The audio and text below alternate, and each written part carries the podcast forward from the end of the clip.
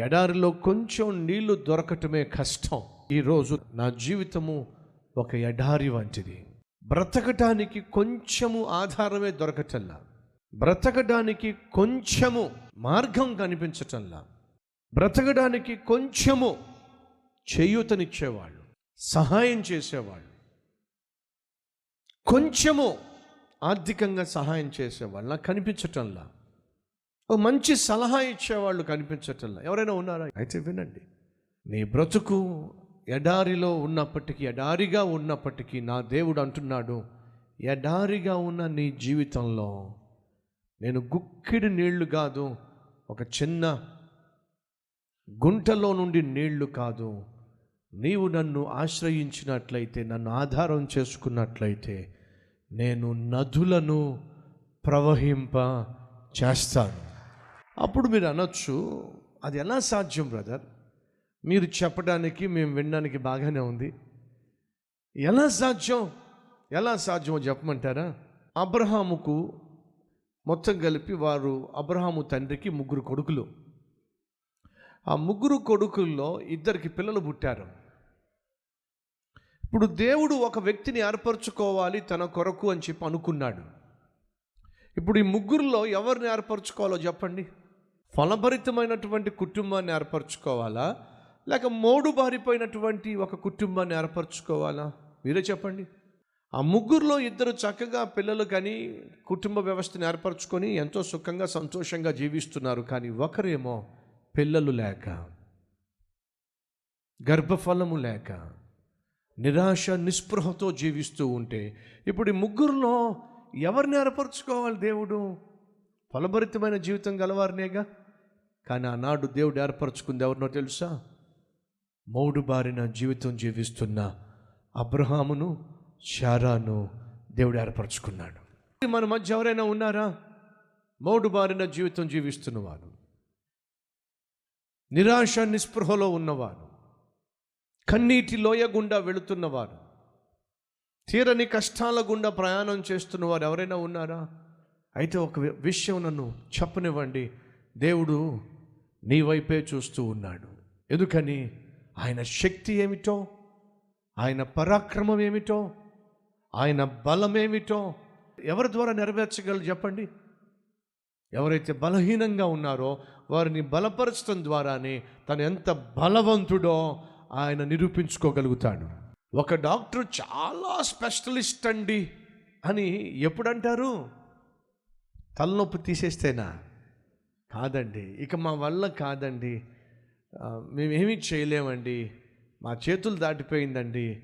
బ్రతకడం కష్టం అండి అని చెప్పి పాపం అన్ని హాస్పిటల్స్ వాళ్ళు మేము తీసుకోలేమండి మేము చేర్చుకోలేమండి మేము అడ్మిట్ చేసుకోలేమండి. బ్రతకడం కష్టం అండి బ్రతికించడం కష్టం అండి అని ఏ హాస్పిటల్కి వెళ్ళినా అందరూ అదే మాట అంటుంటే చివరికి ఒక హాస్పిటల్కి వెళ్తే ఆ డాక్టర్ చూసి సరే లోపల తీసుకురండి నేను చేయాల్సిన ప్రయత్నం చేస్తాను. అని చెప్పి తొమ్మిది హాస్పిటల్స్ బ్రతకడం కష్టం బ్రతికించడం కష్టం అని చెప్పి చేర్చుకోకుండా వదిలేస్తే పదో డాక్టర్ మాత్రం చేర్చుకొని బ్రతికించాడు అనుకోండి.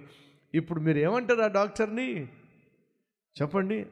ఏం డాక్టర్ అండి? అసాధ్యుడండి ఆయన. తొమ్మిది హాస్పిటల్స్లో అంతమంది డాక్టర్స్ కాదు అంటే ఈయన లోపల తీసుకురండి చూద్దామని చెప్పి అద్భుతంగా ట్రీట్మెంట్ ఇచ్చాడండి. ఆయన మామూలు డాక్టర్ కాదండి అద్భుతమైన డాక్టర్ అండి అంటారా అనరా ఖచ్చితంగా అంటారు. అయితే వినండి నీ పరిస్థితులు చేజారిపోయినాయా?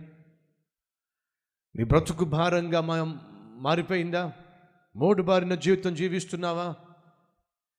నీకు అనిపిస్తున్న ఈ లోకంలో నన్ను ఎవ్వరూ బాగు చేయలేరు నన్ను ఎవ్వరూ ఆదరించలేరు నన్ను ఎవ్వరూ చేరదీయలేరు నన్ను ఎవరూ కూడా ఈ మోడు బారిన జీవితాన్ని ఫలింప చేయలేరు నన్ను అనుకుంటున్నావా? అయితే నీకు ఒక విషయం చెప్పాలనుకుంటున్నా. ఏడో తెలుసా?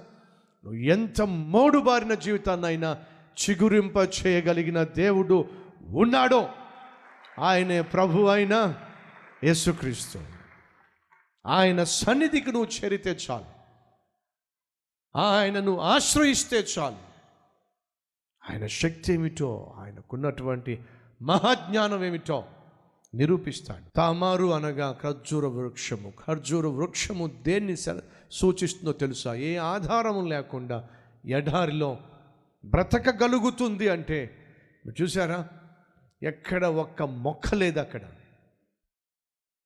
ఎక్కడ ఒక్క మొక్క లేదు. ఇంగ్లీష్లో పామ్ ట్రీ అంటాం. కానీ అది మాత్రం బ్రతకగలుగుతుంది. అది ఫలించడం మొదలు పెడితే ఎన్నెన్ని ఖర్జూరాలు వస్తాయో. ఏమిటి? ఏ ఆధారం లేదు అక్కడ. ఇసుకలో పుట్టి పెరుగుతుంది అది. కానీ ఫలిస్తుంది. కారణం తెలుసా? దానిని సృష్టించిన సృష్టికర్త అద్భుతమైన దేవుడు. ఒక ఖర్జూరు వృక్షాన్ని ఎడారిలో పుష్పింప చేయగలిగితే లేదా ఫలింప చేయగలిగితే నువ్వు ఖర్జూరు వృక్షము కంటే శ్రేష్టమైన వాడివి కాదా? అందుకే బైబిల్లో ప్రభు సెలవిచ్చాడు. తామారు ఖర్జూర వృక్షము క్రీస్తును సూచిస్తుంది. ఏంటో తెలుసా?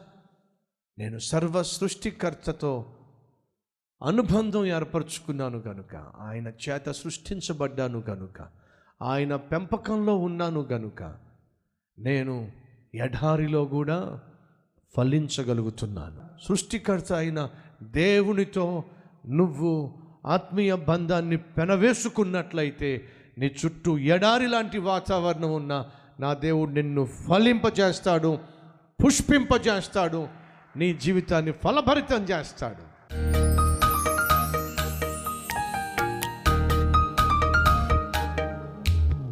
పరిశుద్ధుడు అయిన తండ్రి ఏ ఆధారము లేకపోయిన ఎడారిలో ఫలించే ఖర్జూరు వృక్షము వలె మా జీవితాలను ఫలింపచేయండి.